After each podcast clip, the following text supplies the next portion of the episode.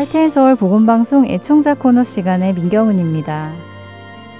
애청자 여러분들께서 보내주시는 메모, 카드, 그리고 편지를 읽어드리는 시간입니다. 오늘은 7월 9일까지 도착한 편지들 읽어드리겠습니다. 첫 편지입니다. 안녕하세요. 수고하시는 모든 분들을 축복합니다. 좋은 방송을 통해 항상 많은 은혜 받고 있습니다. 주 안에서 늘 강건하시길이라고 캘리포니아 샌디에고에서 무명의 애청자님께서 보내주셨습니다. 다음은 아이오와에 살고 계시는 최영 애청자님께서 수고 많으십니다. 사랑합니다. 감사합니다. 건강하십시오. 라고 짧은 메모 보내주셨네요. 두 분 편지 감사드립니다. 여러분들도 늘 건강하시기를 기도합니다. 계속해서 편지 읽어드리겠습니다. 할티엔 서울 복음선교회에게 보냅니다. 오늘도 귀사의 방송을 통해 주일 예배를 온전히 드릴 수 있도록 인도해 주심에 진심으로 감사드립니다. 고 오카는 목사님의 말씀을 통해 오직 십자가를 바라보며 이 세상을 이겨나갈 수 있는 힘을 얻게 된 것 너무너무 감사를 드립니다. 조그만 선교 헌금 동봉합니다. 귀사를 통해 살아계신 하나님의 역사를 경험하며 라고 텍사스에서 오 헬렌 애청자님께서 보내주셨습니다. 인터넷 예배를 통해 주일 예배를 드리고 계시다는 소식 전해주셔서 감사합니다. 이렇게 방송을 통해 예배를 드리시는 분들이 계셔서 저희가 힘을 얻고 예배 방송을 제작하게 됩니다. 오 헬렌 애청자님, 매일 새 힘을 얻어 끝까지 승리하세요. 편지 감사합니다. 이번에는 펜실베니아에서 데보라 킴 애청자님께서 보내주신 편지 읽어드리겠습니다. 안녕하십니까. 무더운 여름날에 수고가 많으십니다. 마켓에서 CD를 가져가서 들을 때마다 귀한 말씀에 항상 고마움을 느끼며 듣고 있습니다. 더운 날씨에 냉커피라도 한 잔 대접해드리고 싶은 마음이 듭니다. 지금 같은 난관은 처음 겪어보는데요. 답답한 현실에 밖으로 나돌 수도 없고 갇혀 사는 것 같습니다. 그래도 일주일에 한 번씩 한국 마켓 갈 때 새로 나온 CD가 있으면 가져오곤 하지요. 항상 수고하시는 스태프들께 고마운 마음입니다. 늘 건강하시고 좋은 하나님의 말씀 부탁합니다. 안녕히 계세요. 라고 편지 주셨습니다. 저희 방송 CD를 사랑해 주시고 애청해 주시는 것만으로도 저희는 너무 감사합니다. 요즘에 많은 분들이 우울하고 답답하다고 말씀하시더라고요. 주님 말씀을 들으면서 힘내시길 기도합니다. 이제 마지막 편지네요. 테네시에서 김남주 애청자님께서 보내주셨습니다. 안녕하세요. 복음방송을 청취한 지가 벌써 10년이 넘은 애청자 김남주입니다. 이 땅의 복음화를 위하여 늘 수고하시는 복음방송 봉사자 모든 분께 감사의 인사를 드립니다. 코로나19로 인해 여러모로 어려운 가운데에도 CD를 계속해서 보내주셔서 너무 감사를 드립니다. 수고하시는 모든 분들께 하나님의 위로하심과 평안하심이 함께하길 기도하겠습니다. 사역에 조금이나마 보탬이 될 수 있도록 선교비를 보내드립니다. 그리고 평소에 자주 듣고 부르는 찬송가 저 높은 곳을 향하여를 신청하오니 들려주시면 감사하겠습니다. 라고 보내주셨습니다. 김남주 애청자님 편지 감사합니다. 그렇네요. 요즘같이 어려운 시기에 저 높은 곳을 바라보며 힘내는 우리 모두가 되기를 소원합니다. 편지 보내주신 모든 분들 주 안에서 건강하시고 말씀 안에서 힘을 얻으시길 기도드립니다. 오늘 애청자 코너는 여기에서 마치겠습니다. 신청해 주신 저 높은 곳을 향하여 찬송 듣고 계속해서 주안의 하나 4부로 이어드리겠습니다.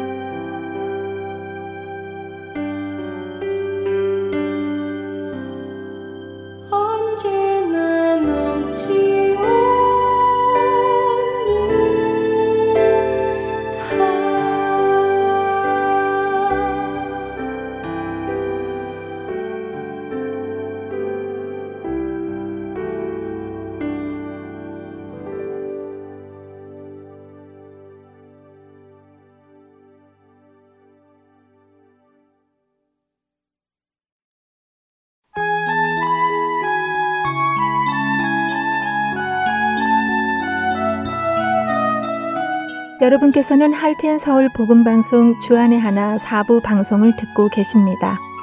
주안의 하나 4부에서는 지난 방송들 중에서 신앙에 도움이 될 만한 프로그램을 모아서 다시 방송해 드리고 있습니다.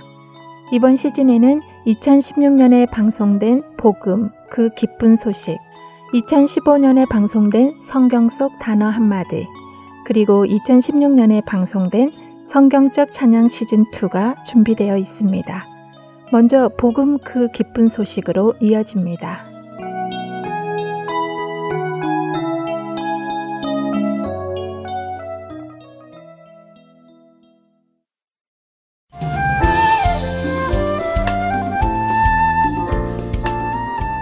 애청자 여러분 안녕하세요. 여러분들과 함께 구원의 복음을 정리해 나가는 시간 복음 그 기쁜 소식 진행의 민경훈입니다. 예, 여러분 안녕하세요. 강승규입니다. 복음 그 기쁜 소식. 지난 시간에는 창세기 1장과 2장을 함께 보면서 3장의 나쁜 소식을 이해하기 위해서 알아야 하는 사전 지식들을 정리해 보았습니다. 네, 그랬죠. 잠시 지난 시간에 그 사전 지식들을 다시 한번 복습을 해보고요. 오늘 3장의 내용으로 들어가면 좋겠습니다.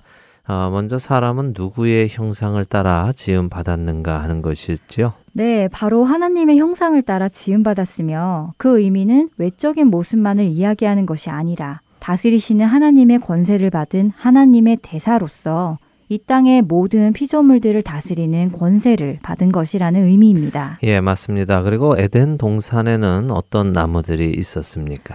에덴 동산에는 보기에도 좋고 먹기에도 좋은 나무들이 있었고요. 특별히 동산 중앙에는 생명나무와 선악을 알게 하는 나무도 있었습니다. 그랬죠. 그리고 히브리어에는 죄를 의미하는 단어가 3가지라고 말씀을 드렸는데요. 그것도 기억하시겠죠? 네, 그럼요. 먼저 하타라는 단어로 관역을 빗나가다라는 의미를 가지고 있어서 하나님의 기준에 도달하지 못하는 것을 뜻하는 단어가 있었고요. 네. 두 번째 단어는 아원이었지요. 아원은 비틀다, 비틀어지다 하는 의미를 가지고 있다고 하셨습니다. 예, 그래서 하나님의 말씀을 비트는 것, 다시 말해 왜곡하는 것, 변형시키는 것, 이것이 죄다 하는 말씀을 드렸습니다. 그리고 세 번째 단어는 무엇이었나요? 세 번째는 페시아로 대항하다, 반역하다 하는 의미라고 나누었습니다. 예, 맞습니다. 그래서 죄는 하나님의 말씀에 반역하는 것, 대항하는 것이라는 것을 나누었습니다. 그래서 죄를 정리하면요. 죄는 하나님의 기준에 도달하지 못하는 것이며 하나님의 말씀을 왜곡하는 것이고 하나님의 말씀에 대항하는 것이라고 말할 수 있습니다. 아, 그리고 또 한 가지 하나님으로부터 아담, 그리고 아담에게로부터 하와에게 선악을 알게 하는 나무의 열매를 먹지 말아야 하는 이야기가 전달되었다는 것도 기억하시라고 하셨지요. 네, 그렇죠. 기억 잘 하시네요. 그렇습니다. 하나님께서 아담에게 먹지 말 것을 말씀하셨고 먹으면 죽을 것이라는 것을 미리 말씀하셨습니다. 그리고는 하와를 창조하셨지요. 아담은 하와에게 그 이야기를 해주어야 하는 의무가 있었습니다. 자, 이제 이런 기본 지식을 가지고 우리가 3장을 보도록 하겠습니다. 혹시 지난 한 주간 3장을 읽어보신 분들이 계실지 궁금한데요. 읽어보셨다면 아마 오늘 저희가 무슨 이야기를 나누려고 하는지도 대부분 말씀 속에서 이미 깨달으셨으리라 믿습니다. 자, 함께 볼까요? 창세기 3장 1절을 먼저 읽어주시죠. 네. 그런데 뱀은 여호와 하나님이 지으신 들짐승 중에 가장 강교하니라. 뱀이 여자에게 물어 이르되 하나님이 참으로 너희에게 동산 모든 나무의 열매를 먹지 말라 하시더냐. 네. 아, 바로 우리의 원수 사탄의 미혹이 시작되는군요. 예, 그렇죠. 자, 지금 뱀이 여자에게 묻는 질문을 생각해 보도록 하겠습니다. 뱀은 여자에게 이렇게 묻습니다. 하나님이 참으로 너희에게 동산 모든 나무의 열매를 먹지 말라 하시더냐. 뱀의 이 말이 별로 특별하지 않게 느껴질 수도 있습니다. 단순히 궁금해서 물어보는 것처럼 느껴질 수도 있지요. 그러나 뱀의 이 말 속에는 아주 두려운 신성 모독적인 발언이 숨어 있습니다. 바로 참으로라는 말인데요. 참으로라는 뱀의 말이 신성 모독적인 발언이라고요? 네. 하나님이 참으로 이래 말씀하셨느냐 하는 질문은요. 거짓을 모르시는 하나님의 신성에 대한 도전인 것입니다. 성경은 곳곳에서 하나님께서는 거짓이 없으시다는 말씀을 하시죠? 네, 민수기 23장 19절 말씀도 생각이 나네요. 하나님은 사람이 아니시니 거짓말을 하지 않으시고 이렇게 말씀하시잖아요. 그럼요. 하나님은 거짓말을 하지 않으시죠. 거짓이 없으신 분이십니다. 그런 그분의 이름을 들먹이면서 하나님이 참으로 그렇게 말씀하셨느냐 하는 것은 하나님이 거짓말할 수도 있다는 뉘앙스를 풍기는 것입니다. 아, 그런 뉘앙스가 숨어 있는 것이군요. 그렇다면 뱀의 그 말을 듣는 하와의 마음 안에 자신도 알지 못하는 사이에 하나님께서 참이 아니게 말씀하실 수도 있다는 생각이 깔리겠네요. 뱀은 바로 그것을 노리면서 대화를 시작하는 것이죠. 자, 뱀의 말을 조금 더 보겠습니다. 뱀은 이렇게 묻습니다. 하나님이 참으로 동산 모든 나무의 열매를 먹지 말라 하시더냐. 뱀의 이 말은 맞는 말입니까? 당연히 아니지요. 하나님께서는 오히려 동산 모든 나무의 열매를 마음대로 먹으라고 하셨고 선악을 알게 하는 나무만 먹지 말라고 하셨지요. 그렇습니다. 뱀은 그것을 알고 있으면서도 어떻게 합니까? 하나님의 말씀을 변형시킵니다. 아, 바로 지난 시간에 나눈 죄의 언어, 아원이군요. 하나님의 말을 비트는 것이요. 네, 맞습니다. 뱀은 바로 그 아원을 하면서 다가오는 것입니다. 자, 뱀의 이런 질문에 하와는 동산나무의 열매는 우리가 먹을 수 있으나 동산 중앙에 있는 나무의 열매는 먹지도 말고 만지지도 말라. 너희가 죽을까 하노라 라고 하나님이 하셨다고 말을 합니다. 네, 하와의 말도 하나님의 말을 그대로 전하는 것이 아니라 변형시켜 전하는 것 같아요. 하나님께서 만지지도 말라는 말씀은 하지 않으셨는데도 말입니다. 네. 그리고 반드시 죽을 것이라는 하나님의 말씀을 죽을까 하노라 하고 변형시키기도 하고요. 그렇죠. 물론 하와가 정확히 몰랐다고 볼 수도 있겠지만요. 네, 하와가 몰랐을 수도 있죠. 아담이 정확히 전해주지 않았을 수도 있습니다. 혹은 아담이 덧붙였을 수도 있고요. 그 사실은 우리는 잘 모릅니다. 그러나 중요한 것은 이미 하나님의 말씀이 계속해서 변형되어 전해지고 있다는 사실입니다. 그리고 지난 시간에 나누었지만 동산 중앙에는 먼저는 생명나무가 있었고요. 그와 함께 선악을 알게 하는 나무도 있었습니다.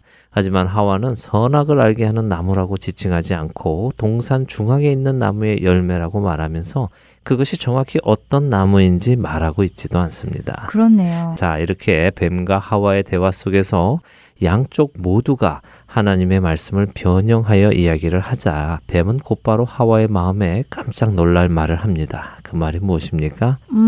너희가 결코 죽지 아니하리라 라는 말이겠군요. 그렇죠. 하나님께서는 반드시 죽으리라, 반드시 죽는다 하는 하나님의 말씀은 히브리어로 무트 타무트입니다. 뱀은 하나님의 그 말씀을 그대로 인용하면서 히브리어로 이렇게 말합니다. 로 무트 타무트, 하나님의 말을 부정하는 것이죠. 지난번 죄에 대해 나눈 세 번째 단어 패시아이군요. 네. 하나님의 말씀에 대항하고 반역하는 것이요. 그렇습니다. 자, 뱀은 하나님의 말씀을 전면으로 부정하죠. 대항하는 것입니다. 그리고서는 그 부정하는 이유를 설명을 하는데요. 5절을 한번 읽어주세요. 너희가 그것을 먹는 날에는 너희 눈이 밝아져 하나님과 같이 되어 선악을 알 줄 하나님이 아심이니라. 네. 네, 전혀 뜬금없는 이야기가 나오네요. 네, 뜬금없죠. 거짓말이란 이렇습니다. 처음부터 거짓말이 아니라요. 조금씩 진리를 왜곡하다가 끝에 가면 전혀 다른 말이 나오지요.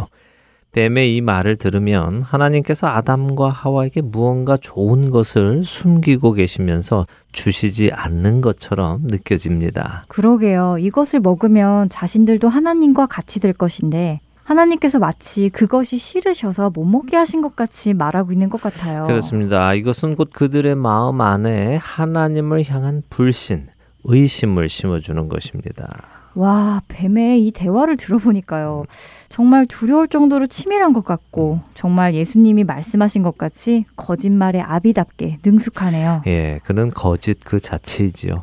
자, 뱀의 말을 들어보죠. 뱀이 하와에게 던지는 유혹은 하나님과 같이 된다 하는 말입니다. 하나님처럼 된다는 것이죠. 뱀이 지금 하고 있는 말은 너희 사람은 하나님과 거의 비슷한데 한 가지 부족한 것이 있다. 그것만 가지면 너희도 하나님과 같이 될 수 있다.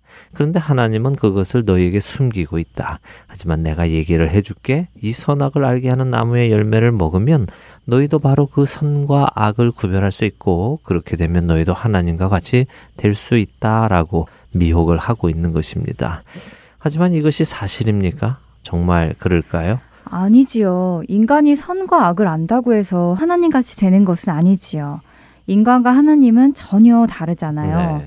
하나님은 창조주이시고 인간은 피조물인데 선과 악을 안다고 해서 어떻게 하나님과 같이 되겠어요? 예, 그렇습니다. 그래서 이 미혹이 위험한 것입니다. 미혹을 받으면요, 사람은 흔들리게 되면서 거짓을 진실로 믿게 되기 시작합니다.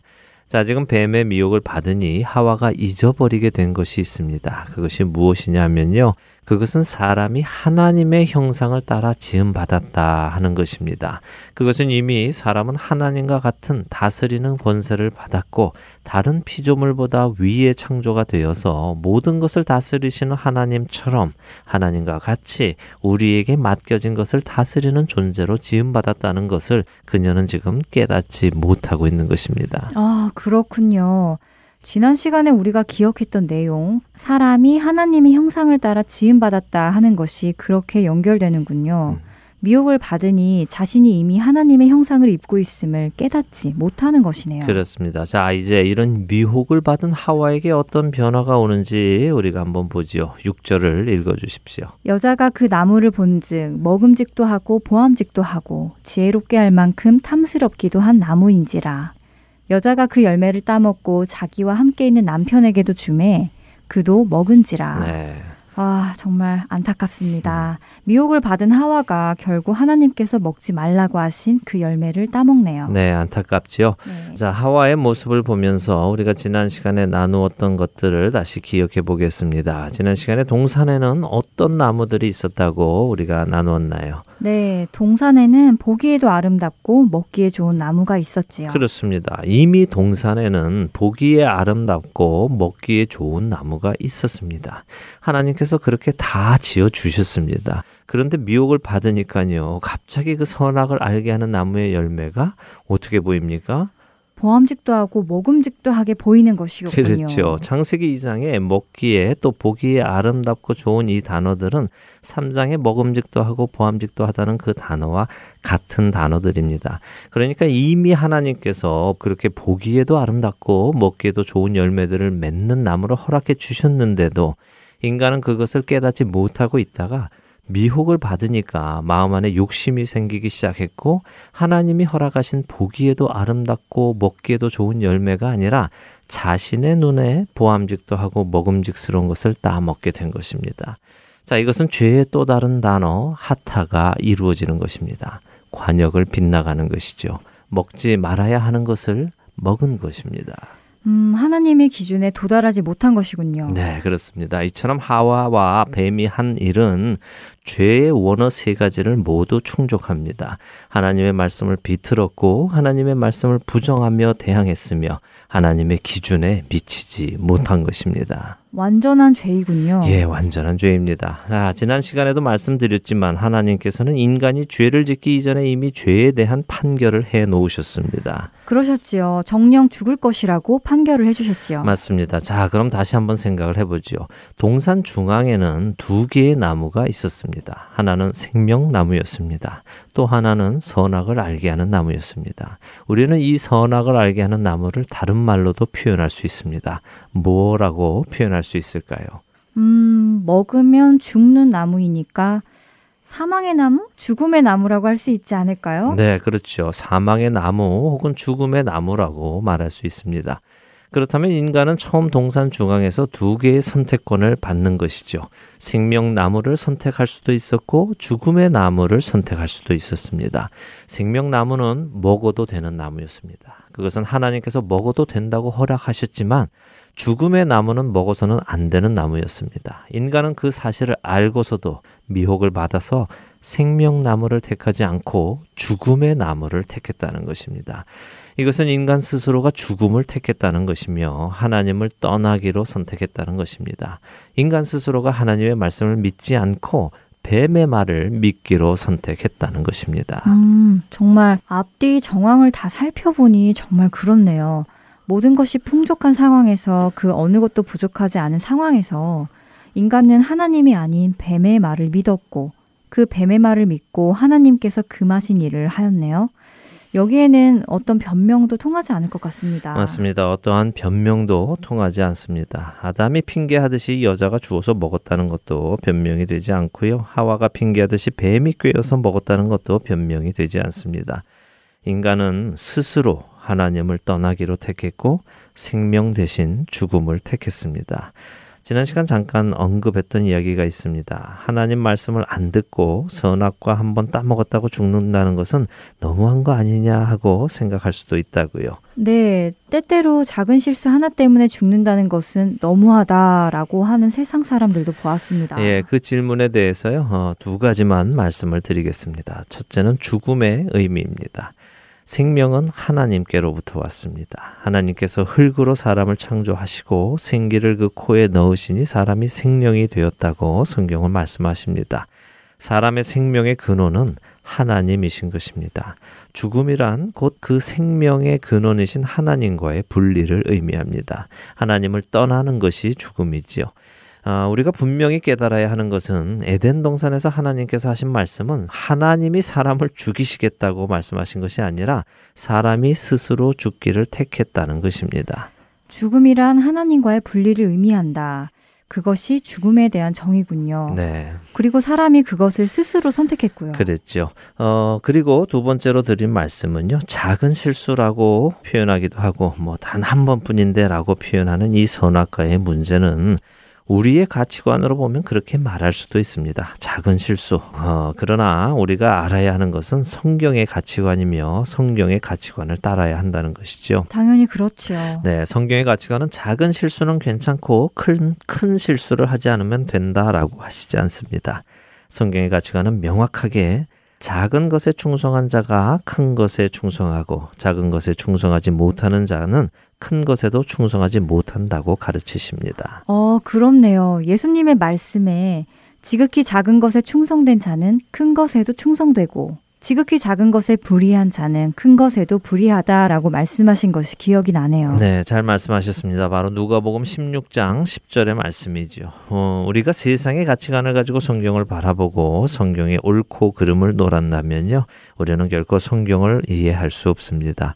우리의 모든 세상적인 가치관을 내려놓고 정말 백지의 상태에서 성경의 말씀을, 성경의 가치관을 배워나가야만 우리는 하나님께서 계획하신 일이 무엇이며 그분이 원하시는 것이 무엇인지를 볼 수 있고 또 배울 수 있습니다. 성경을 나의 가치관에 맞추는 것이 아니라요. 나의 모든 것이 성경에 맞추어지도록 변화되어야 하는 것이죠. 성경의 말씀을 나의 가치관에 맞추는 것이 아니라 나의 가치관을 성경의 말씀에 맞추어야 한다. 맞는 말씀이고 중요한 말씀이라고 생각됩니다. 우리가 지금 창세기 1, 2, 3장에서 본 것도 하나님의 말씀을 하와와 뱀이 가져다가 자기들의 가치관대로 해석해서 죄가 들어온 것임을 알 수 있는 것 같습니다. 네. 자신들이 하나님의 말씀에 맞춘 것이 아니라요. 맞습니다. 그리고 이 죄는 지금도 여전히 우리 인류 안에 일어나고 있습니다. 하나님의 말씀에 자신들을 맞추는 것이 아니라 자신들이 하고자 하는 일에 하나님의 말씀을 맞추고 맞지 않으면 변형시키고 그래도 안 되면 이것은 하나님의 말씀은 옛것이라고 무시하고 없애려고 합니다. 이 모든 일은 스스로 죽음을 선택하는 일입니다. 자, 이렇게 인간은 생명과 죽음의 선택권을 받고도 스스로 죽음을 선택했습니다. 그리고 자신의 그 선택에 대한 결과로 죽음을 맞이하게 됩니다.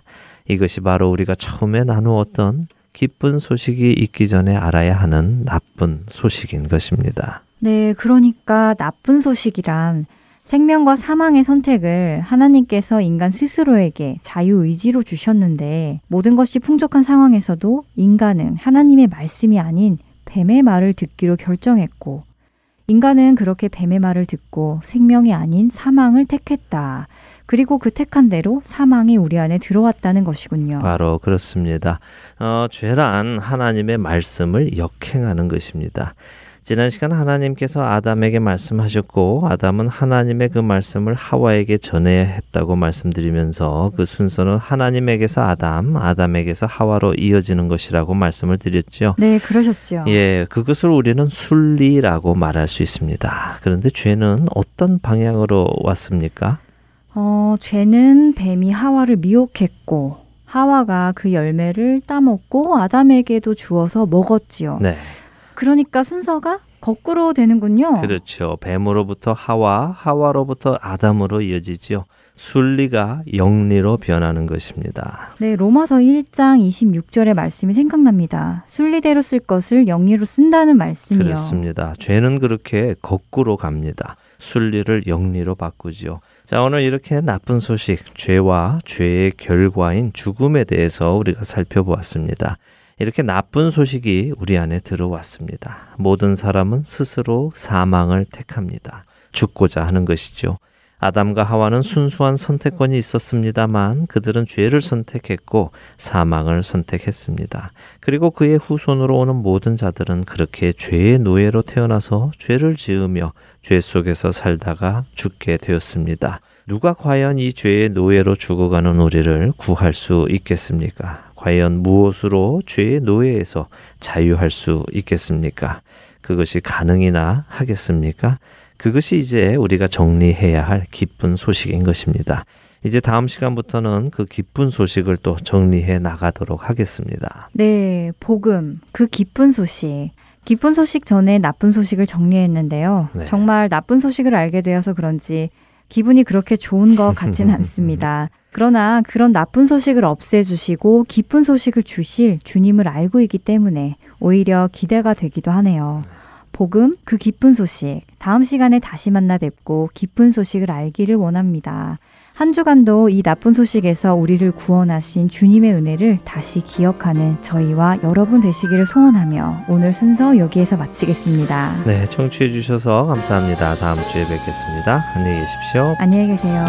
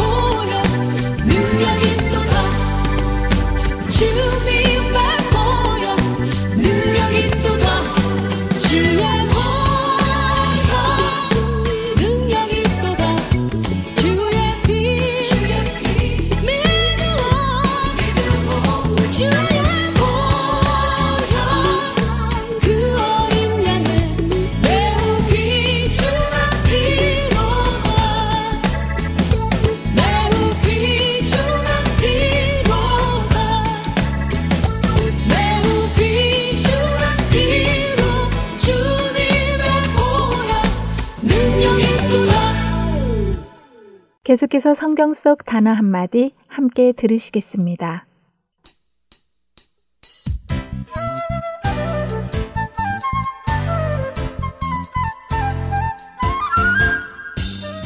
여러분 안녕하세요. 성경 속 단어 한마디 진행의 이다솜입니다. 여러분은 광야라는 단어를 들으시면 혹시 떠오르는 성경 속 이야기가 있으신가요? 저는 모세와 이스라엘 백성들이 광야에서 40년 동안 지냈던 이야기도 떠오르고 세례 요한이 광야에서 회개와 주의 오심을 준비하라고 외치는 모습도 떠오릅니다. 그리고 예수님께서 40일간 금식기도 하시고 시험 받으셨던 곳이 광야라는 것도 떠오르고요. 오늘 성경 속 단어 한마디에서는 우리가 시험, 훈련의 의미로 자주 사용하는 광야의 어원을 살펴보면서 그 의미를 함께 찾아가 보도록 하겠습니다. 광야는 사전적 의미로 넓을 광, 들, 야가 합쳐진 단어로 텅 비고 아득하게 넓은 들이라는 뜻을 가지고 있는데요. 히브리어로는 미드바르라고 하고 황무지, 거친 땅, 사막이라는 뜻을 가지고 있습니다. 시내 광야, 바란 광야를 거쳐 모압 광야에 이르기까지 이스라엘 백성들이 광야에서 훈련받는 기간을 기록한 책인 민수기는 히브리어로 베미드바르, 즉 광야에서 라는 의미인데요.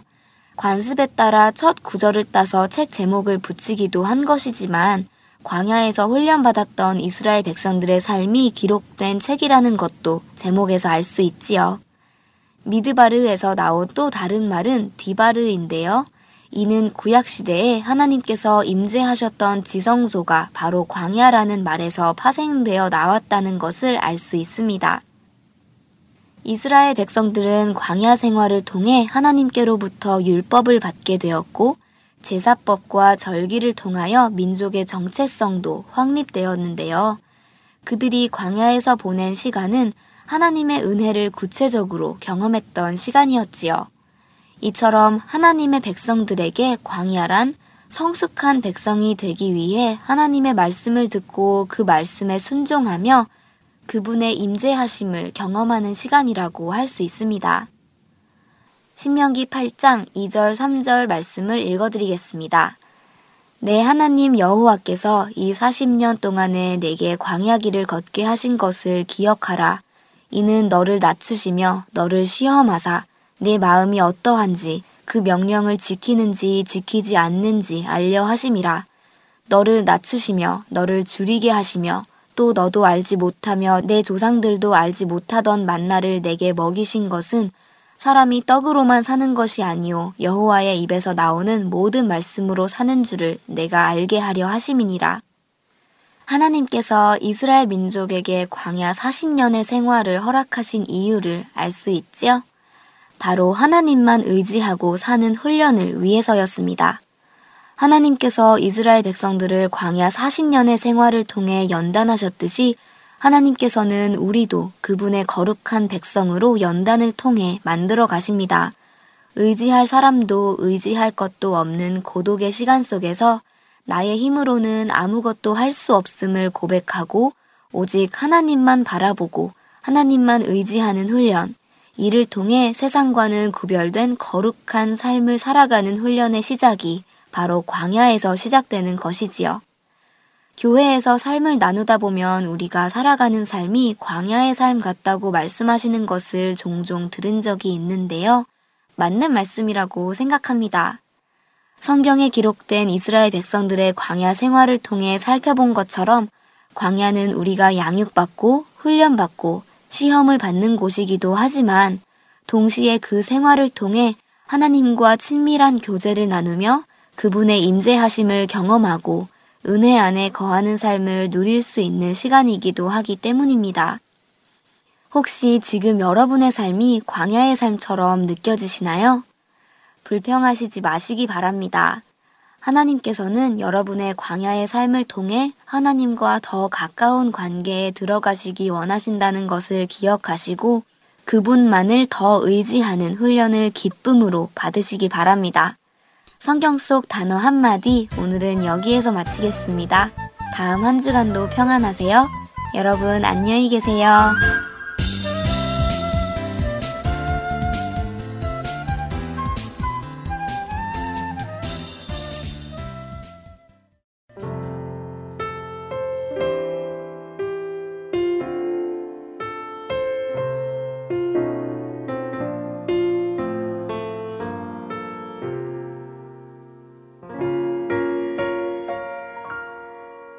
왜 나를 깊은 어둠 속에 홀로 두시는지 어두운 밤은 왜 그리 길었는지 나를 고독하게 나를 낮아지게 세상 어디도 기댈 곳이 없게 하셨네. 광야에 서 있네.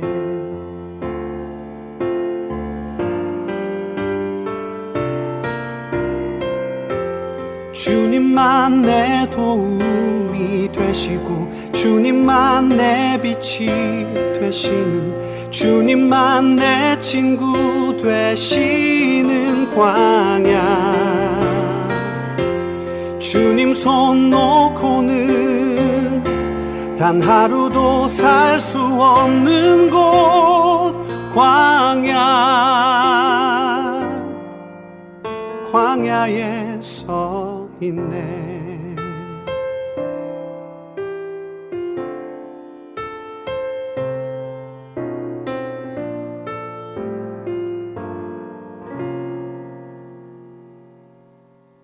왜 나를 깊은 어둠 속에 홀로 두시는지 어두운 밤은 왜 그리 길었는지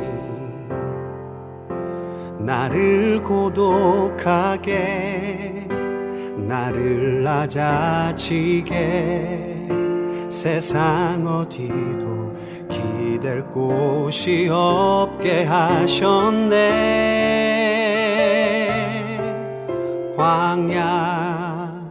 광야에 서 있네.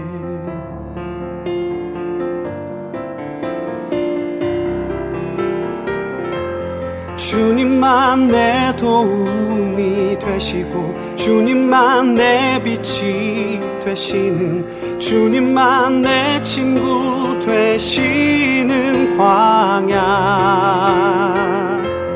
주님 손 놓고는 단 하루도 살 수 없는 곳 광야.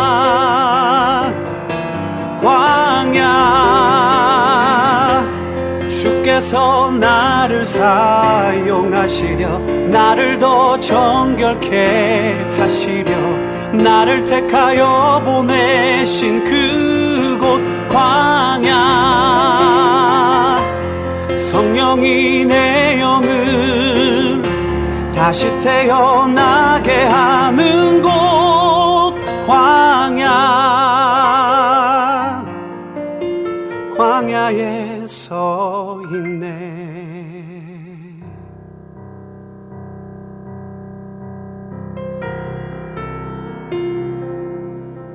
내 자가 산산이 깨지고 높아지려 했던 내 꿈도 주님 앞에 내어놓고 오직 주님 뜻만 이루어지기를 나를 통해 주님만 드러나시기를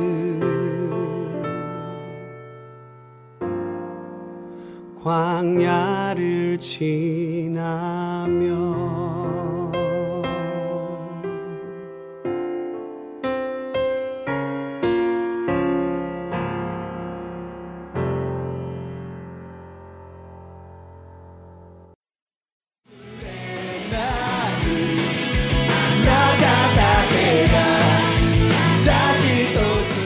doesn't need 70% of Japan to change the spiritual trend in this nation. He's fine with 0.7% to begin with.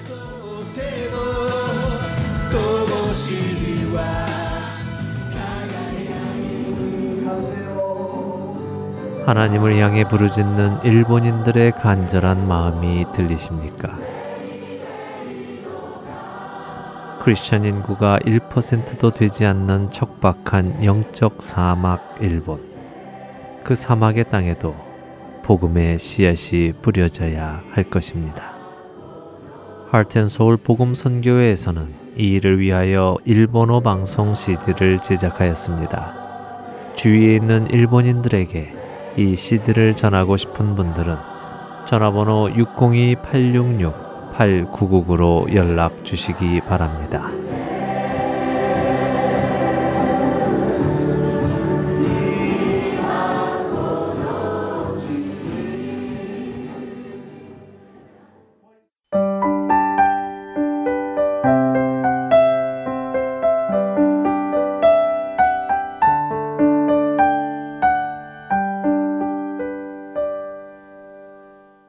성경적 찬양 시즌 2로 이어집니다.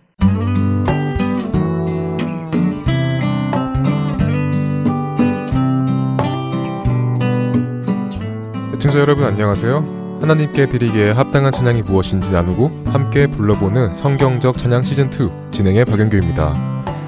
지난 시간에는요, 그 크신 하나님의 사랑이라는 곡을 나누어 보았습니다. 형용할 수 없고 측량할 수 없는 그 깊고 높은 하나님의 그 사랑은 바로 창조주 하나님이시자 삼위일체 하나님이신 그 아들 독생자 예수 그리스도라는 것을 나누어 보았습니다. 그리고 찬양에 대한 히브리어 중 할랄이라는 단어를 나누어 보았는데요. 뜻은 자랑하다, 칭찬하다, 뽐내다 라는 뜻을 가지고 있습니다. 내가 경험한 그 하나님, 그분 안에서 누리는 그 기쁨을 표현하는 것이 우리가 배운 할랄이라는 찬양입니다. 지난 한 주 동안 형용할 수 없고 측량할 수 없는 그 크신 하나님의 사랑을 삶에서 경험하신 여러분 되셨으리라 믿습니다. 성경적 찬양 시즌2 네 번째 시간입니다. 오늘 나눌 히브리어 단어는요, 테힐라라는 단어입니다. 이 테힐라는 할랄이라는 단어에서 파생된 단어로 찬송, 찬양으로 번역이 되는 단어인데요. 할랄이 음악적인 요소가 없이 칭찬하고 자랑하고 뽐내고 하는 찬양이라면 이 테일라는 노래를 드리는 찬양이라고 시즌1에서 나눴었죠. 이 테일라는 내 마음 깊은 곳에서 우러나오는 멜로디의 가사를 얻는 것입니다. 그렇다고 우리가 부르는 찬양에 가까운 단어라고는 할 수 없습니다. 왜냐하면 테일라는 악기가 없이 내 목소리로, 우리의 목소리로 드리는 찬양을 뜻하기 때문이죠. 그러니까 우리 안에서 경험한 하나님을 향해 자연스레 흘러나오는 노래라고 말할 수 있습니다. 예를 들어 청취자 여러분들 가끔 콧노래를 부르시나요? 그 콧노래가 언제 나오시던가요? 저 같은 경우는 기쁜 일이 있거나 행복함이 있을 때 저도 모르게 제 안에서 흥얼거리며 나옵니다. 이 테일라라는 찬양이 이런 것입니다. 내 영혼 안에서 기쁨이 충만할 때 자연스럽게 흘러나오는 노래입니다. 주님을 경험했고 그 주님이 내 주님이 되셨고 그 안에 내가 거하면서 참 평안을 얻었을 때 나도 모르게 내 속 깊은 곳에서 자연스럽게 흘러나오는 찬양. 그래서 이 테일라는요, 깊은 곳, deep place라는 의미도 가지고 있습니다. 자, 테일라라는 찬양의 의미는 조금 후에 더 깊게 나누어 보도록 하고요. 오늘의 찬양을 먼저 함께 불러보는 시간을 가져볼까 합니다. 오늘 함께 나누고 불러볼 찬양은 많은 분들이 아시는 찬양곡이라고 생각이 되는데요. 하늘의 문을 여소서, 원제는 임제라는 찬양곡입니다. 함께 들어보겠습니다.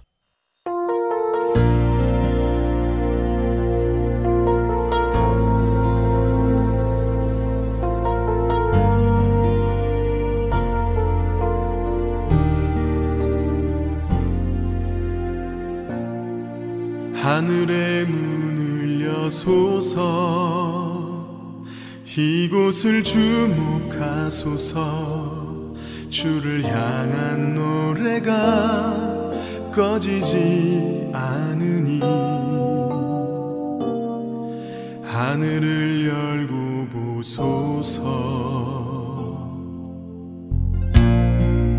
이곳에 임재하소서. 주님을 기다립니다. 기도의 향기가 하늘에 닿으니 주여 임재하여 주소서. 이곳에 오셔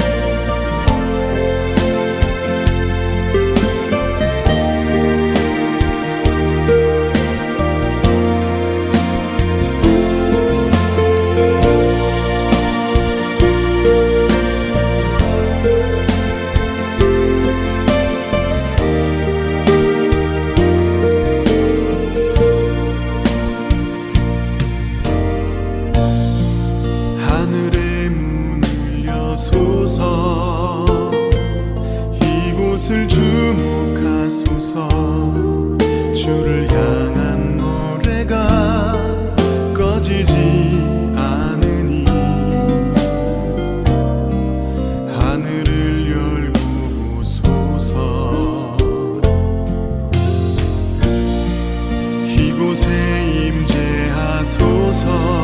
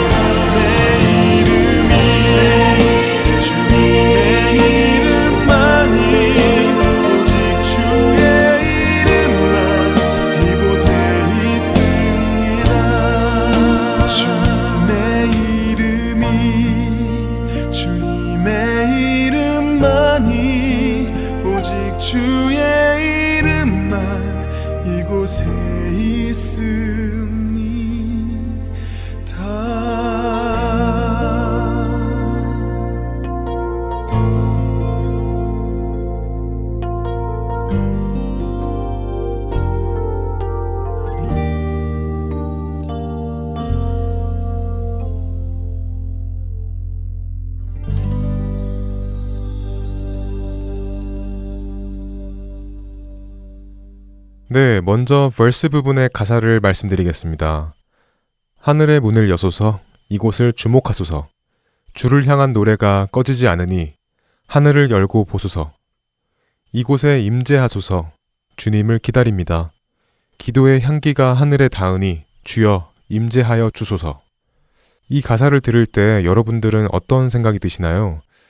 저는 하나님께서 하늘의 보좌에 계시는데 우리가 하나님께 찬양과 기도를 드리니 그 찬양과 기도가 땅에 떨어지지 않고 하늘까지 다 그 하늘의 문을 여시고 우리에게 임하여 주시기를 간절히 바라는 의미의 가사로 생각이 됩니다. 임재란 무엇일까요? 우리가 알고 있는 임재의 기본 뜻은 거하시다, 임하시다 정도의 뜻으로 알고 있는데요. 영어로는 presence라고 할 수 있습니다. 그렇다면 하나님께서는 어디에 계시나요? 질문이 조금 광범위하죠? 물론 하나님은 안 계신 곳이 없으십니다. 하지만 제가 이 질문을 드린 이유는 하늘나라 보좌에 계시는 하나님을 말씀드리기 위한 것인데요. 모든 것을 통치하시는 그 자리에 계시는 하나님의 모습이 상상이 가시나요? 상상만 해도 아주 영광스러운 모습입니다. 그렇게 하나님께서는 하늘나라 보좌에 계십니다. 그렇기에 우리가 하나님을 찬양할 때, 그러니까 우리가 하나님을 할랄할 때 하나님께서는 하늘의 보좌에 앉으셔서 마땅히 받으셔야 할 그 할라를 받으십니다. 조금 전에 말씀드린 테힐라라는 단어가 지난주에 배운 할랄이라는 단어에서 파생된 단어라고 말씀드렸는데요. 할랄은 음악적인 요소가 없이 칭찬하고 자랑하고 뽐내고 하는 찬양이라면 테힐라는 그 가사의 멜로디를 입힌 찬양이라고 말씀드렸습니다. 테힐라와 할랄에는 또 다른 점이 하나 있는데요. 할랄이 우리 성도들이 마땅히 드려야 할 찬양이고 또한 찬양 받으시기에 합당하신 하나님께서 받으신 찬양이라면 테일라는 우리의 영혼 깊은 곳에서 자연히 우러나오는 찬양입니다. 지극히 개인적인 친밀함에서 나오는 찬양이라는 것입니다. 그런데 이 테일라 찬양을 드릴 때 하나님께서 그 찬양을 드리는 자들에게 반응을 하시는데요. 시편 22편 3절 말씀에서 이 하나님의 반응을 잘 표현해주고 있습니다. 시편 22편 3절 말씀을 제가 읽어드리겠습니다. 이스라엘의 찬송 중에 계시는 주여, 주는 거룩하시니이다. 아주 유명한 구절이죠. 하나님께서 이스라엘의 찬송, 테일라 안에 계신다는 것인데요. 여기서 계신다는 말은 야샤브라는 히브리어로 앉다, 거한다, 함께 살다 이런 의미를 가지고 있습니다. 우리가 할랄 할 때는 하나님께서는 그 보좌에 앉으셔서 하나님으로서 마땅히 받으셔야 할 찬양을 받으시는 것이라면 테일라를 드릴 때는 그 보좌에서 내려오셔서 그 찬송 중에 앉으시고 함께 거하신다는 것입니다. 우리가 두려워해야 할 만큼 거룩하신 하나님께서 나의 그 테일라의 고백에 감동을 받으셔서 그 보좌에서 내려오시어 내 곁 가까운 곳에서 그 고백을 듣고 싶어 하시는 모습이 바로 테일라라는 찬양입니다. 두렵고 떨리면서도 은혜가 되는 그런 모습이죠. 그렇다면 여기에서 verse 부분을 다 함께 찬양해 보겠습니다. 실제로 성경이 말씀하시는 이스라엘의 찬송 중에 거하시는 하나님, 그리고 내 찬양 중에 하나님께서 거하시러 오신다는 것을 우리가 느끼고 생각하며 이 찬양을 불러보면 좋겠습니다.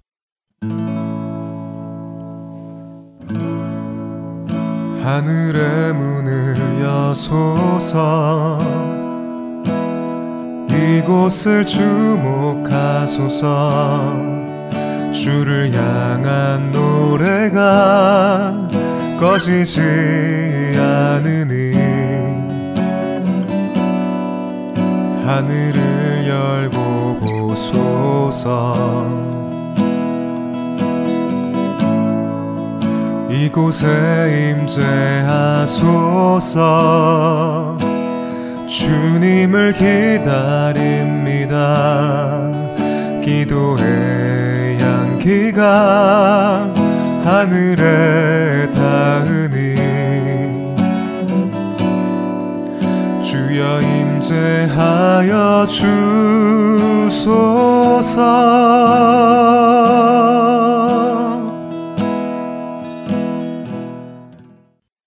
자, 이제는 코러스 부분을 살펴볼까 합니다. 먼저 가사를 읽어드리겠습니다. 이곳에 오셔서, 이곳에 앉으소서, 이곳에서 드리는 예배를 받으소서. 주님의 이름이, 주님의 이름만이, 오직 주의 이름만 이곳에 있습니다. 네, 이 코러스 부분에서도 볼 수 있듯이 내가 부르는 찬양 중에 주님께서 거하시고 또 그 찬양이 간절히 예배가 되어 주님께서 받으시기를 바라는 가사가 쓰여있네요. 그리고 그 임재에는 주님의 이름만이 거하시기를 바라는 가사입니다.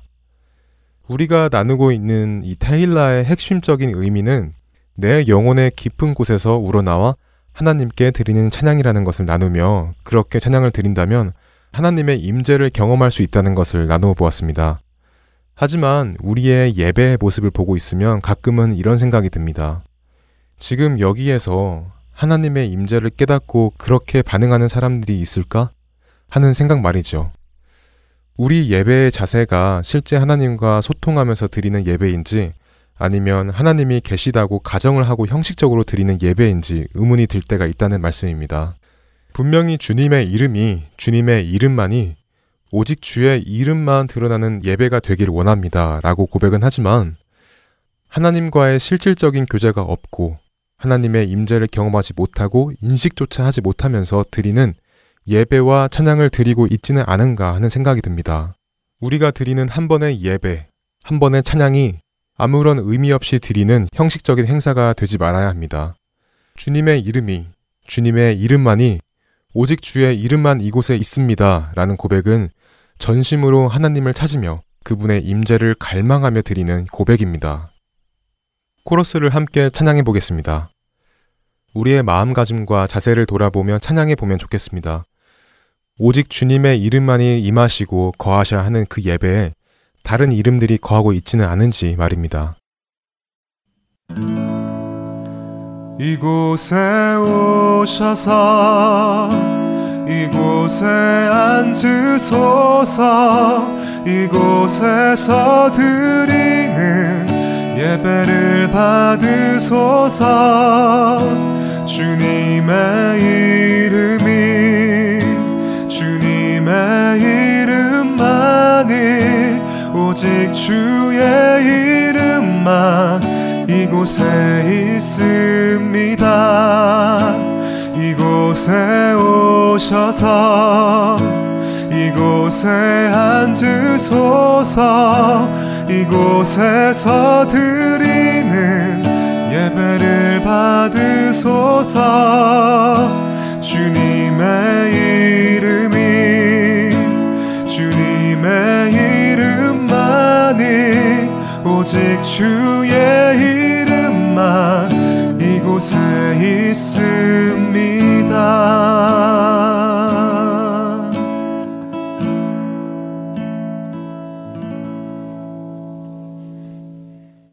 오늘은 히브리어 찬양 중 테힐라라는 단어를 나누며 그와 함께 임제라는 찬양을 나누어 보았습니다. 내 영혼의 깊은 곳에서 우러나와 하나님께 드리는 찬양, 그리고 시편 22편 3절 말씀 이스라엘의 찬송 중에 계시는 주여 주는 거룩하시니이다 라는 말씀처럼 하나님께서 그 보좌에서 내려오셔서 내 곁 가까운 곳에서 그 고백을 듣고 싶어 하시는 모습이 바로 우리가 나눈 테힐라라는 단어입니다. 우리의 찬양 중에 하나님께서 임하신다는 것을 우리가 느낀다면 찬양을 드리는 그 자세에 많은 변화가 올 것 같다는 생각이 듭니다. 여기에서 우리가 생각해야 할 것이 한 가지 있는데요. 그렇다고 무작정 찬양을 부르면 하나님께서 오신다는 그 이야기는 아니라는 것입니다. 무슨 주문을 외우면 나타나는 그런 것이 아니라는 것이죠. 우리가 방금 나눈 대로 정말 내 영혼 깊은 곳에서 우러나오는 찬양을 드릴 때 그렇다는 것입니다. 성경적 찬양 시즌2 마쳐야 할 시간이 다 되었습니다. 오직 주님의 이름만이 거하시고 그분의 임재만을 갈망하며 드리는 예배와 찬양을 드리는 한 주 되시기를 바랍니다. 그리고 내 영혼 깊은 곳에서 우러나오는 찬양을 드릴 때 주님의 깊은 임재가 애청자 여러분들과 함께 하실 것을 믿습니다. 저는 다음 주 이 시간에 다시 만나 뵙겠습니다. 감사합니다. 안녕히 계세요.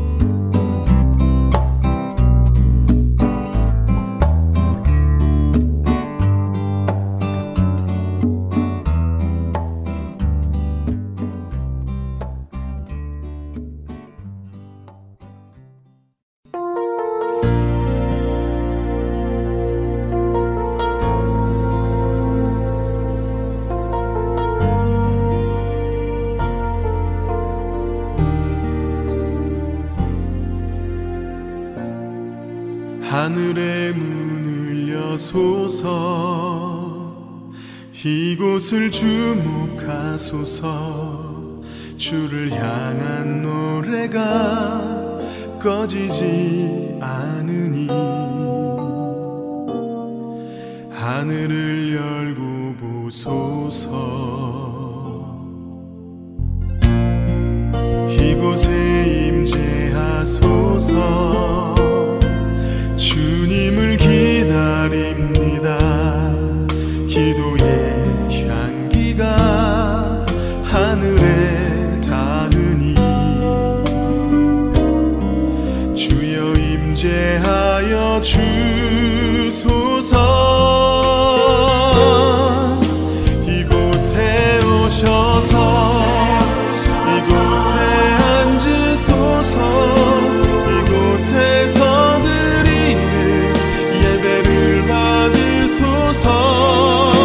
주님의 이름이, 주님의 이름만이, 오직 주의 이름만 이곳에 있습니다.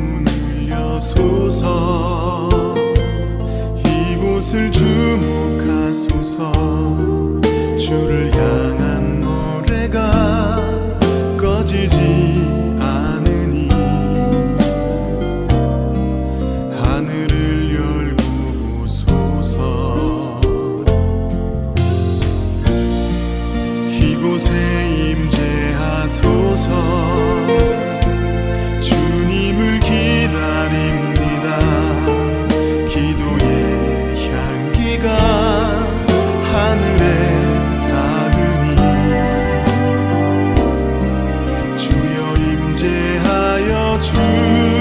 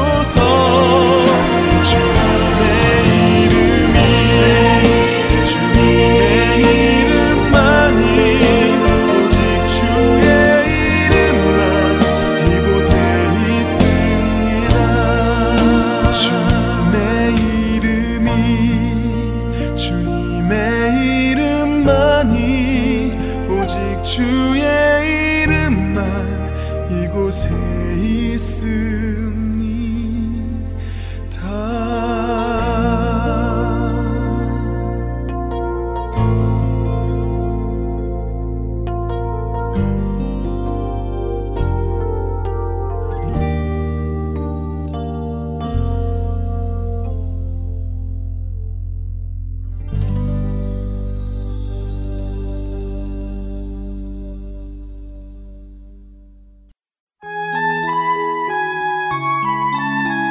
지금까지 주안의 하나 4부 함께해 주셔서 감사드립니다.